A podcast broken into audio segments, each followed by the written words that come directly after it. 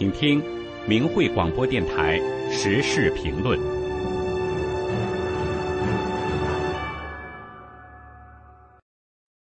请听时事评论：从正月初一五万人雍和宫上香说开去。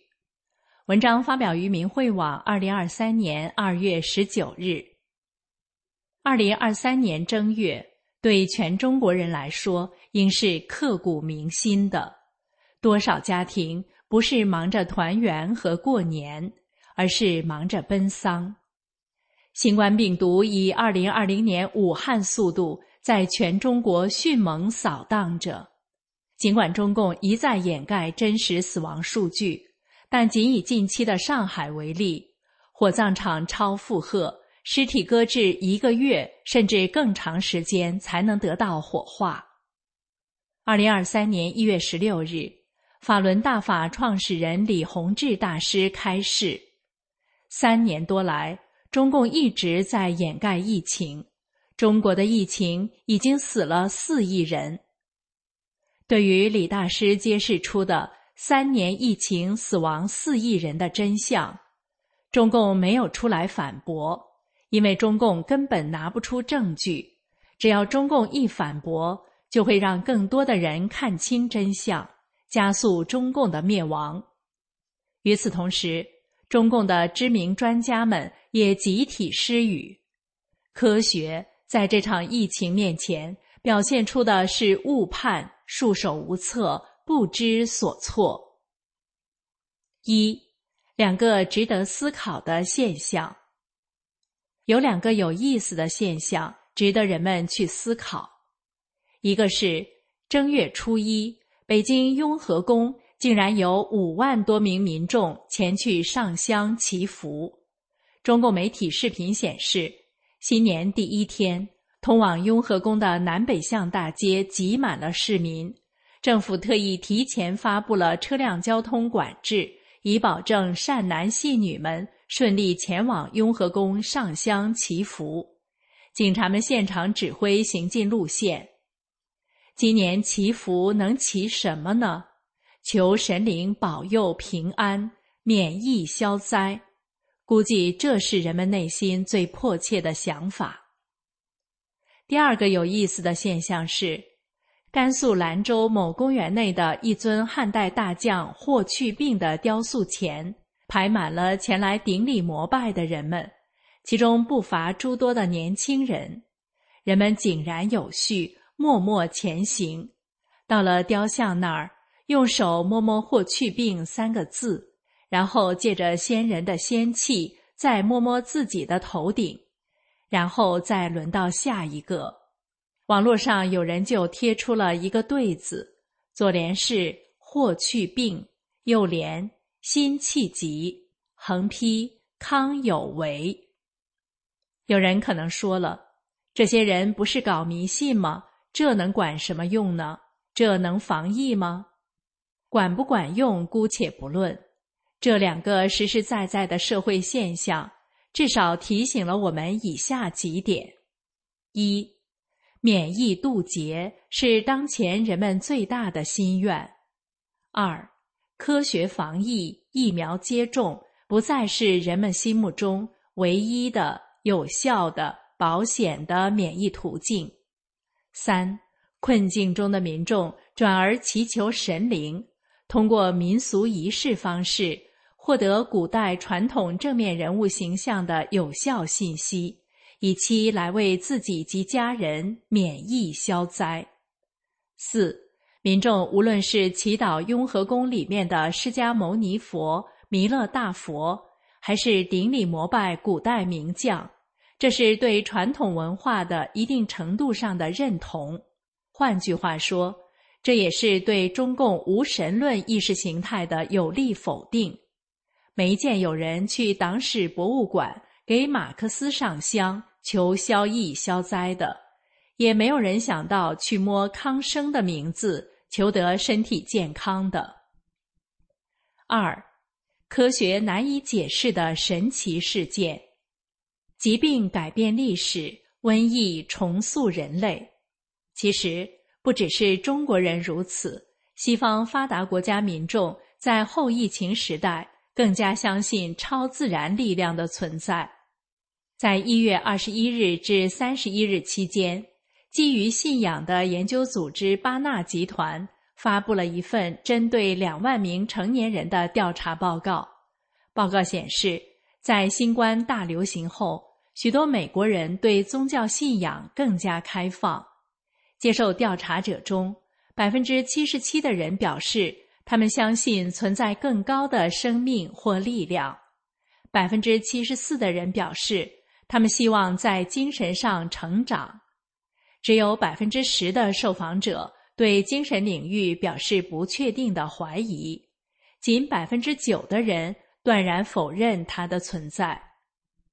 在神传文化主导的古老中国，尽管文革时期，传统文化与文物古迹被大规模摧毁与扫荡，但超自然的神异神奇现象却屡有发生，启迪着这古老土地上民众的善念。下面这个真实的小故事是无神论者和科学无法解释的，但却能成为神佛真实存在的有力证据之一。陕西省泾阳县有一座崇文塔，修建于明朝，塔身共十三层，高八十七点二二米。每逢正月十五都会开塔会，届时各地人们都会来烧香拜佛，人山人海，异常热闹。二零零二年正月十五，正逢塔会那天，有个顽皮的八岁小女孩。从崇文塔十二层的防护栏钻出去了，危险的一幕发生了。小女孩一不小心从塔上跌落下来，当时下边有超过一千人在逛塔会，所有的人都惊呆了，但根本来不及采取任何救援措施。就在小女孩自由落体的瞬间，崇文塔第二层西南方向的一个石雕佛像。却神奇地伸出手臂接住了小女孩。据说，接近塔底的一百多人亲眼目睹了这一神奇景象。这个小女孩一个劲地在这尊佛像怀里哭。家里人把小女孩接下来后，却发现她安然无恙，连一点皮肤擦伤都没有。人们倍感神奇，都认为是石佛像显灵救了小女孩。全家人带着小女孩给那尊佛像烧香披红，披红就是给佛像身上披上红绸布，以示信仰尊敬。今天人们仍可在崇文塔二层西南方向看见一尊佛像是披红的，这是崇文塔内百尊佛像中唯一一座披红的，就是那尊伸手接住小女孩的佛像。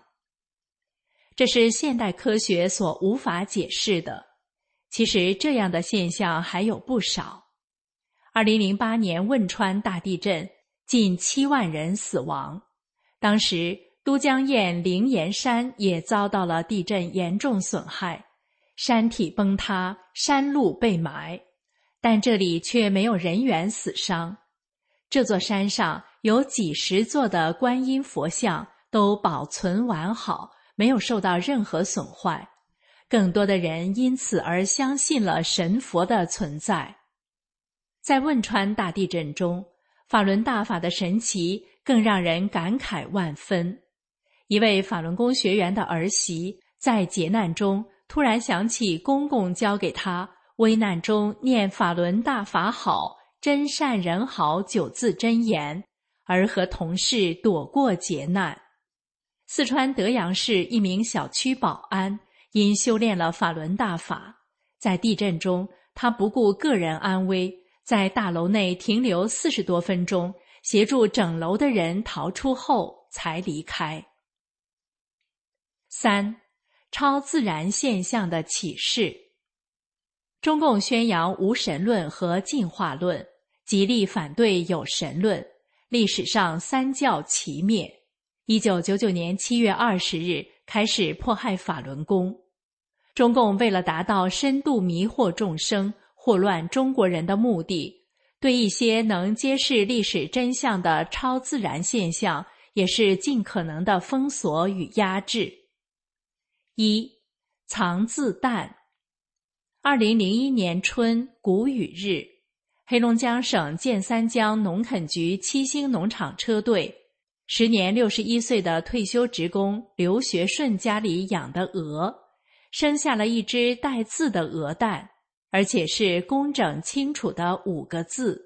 刘学顺的老伴儿高中琴洗蛋时发现的，其中四个字是绕着蛋壳一圈，平均的排列着。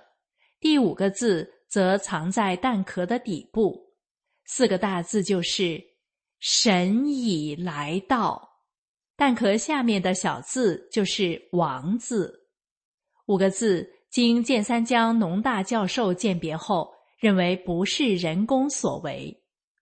此事当时引起轰动，很多人到刘家亲眼目睹这一神奇。当地电视台还曾摄像，但拒绝报道。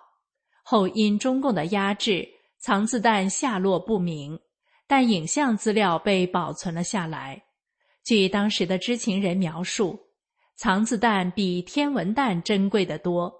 所谓天文弹，就是家禽在发生某些天文现象时，生出带有该天文现象相关图案的蛋。天文弹在中外都有实例。符合中国古代天人合一的理论学说。二藏字石。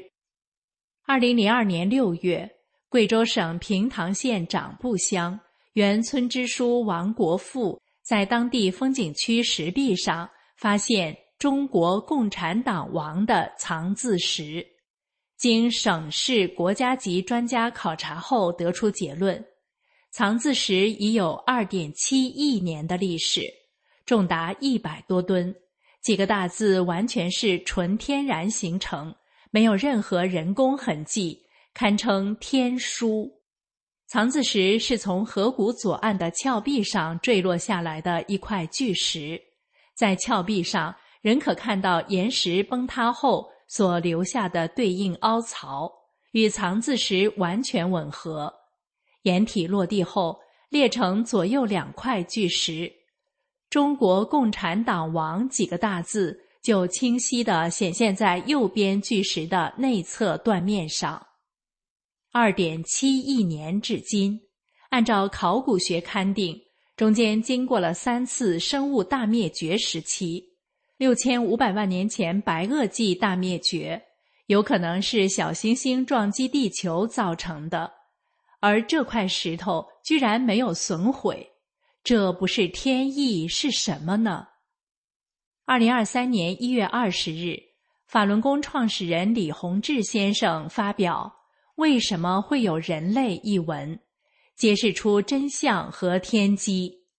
李洪志大师说：“人死只是表面的身体败坏老化，而人的元神。”真正自我没有死去，会在下一世中转生。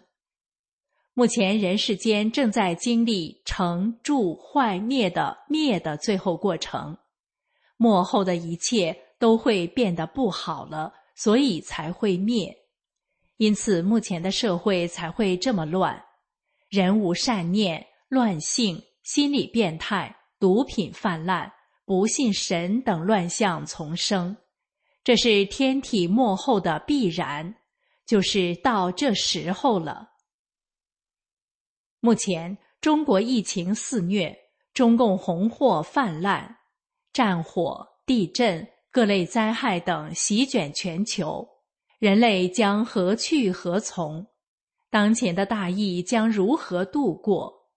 敬天敬神，向神忏悔是唯一的出路。特别是中国人，疫情冲着中共而来，求神护佑，需先诚其意。退出中共党团队组织是忏悔、表示诚意的最好举措。希冀每个众生都来了解法轮功的真相，登上得度的方舟。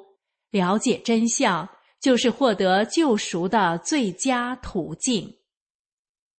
以上的时事评论内容选编自小雨的评论文章。从正月初一五万人雍和宫上香说开去。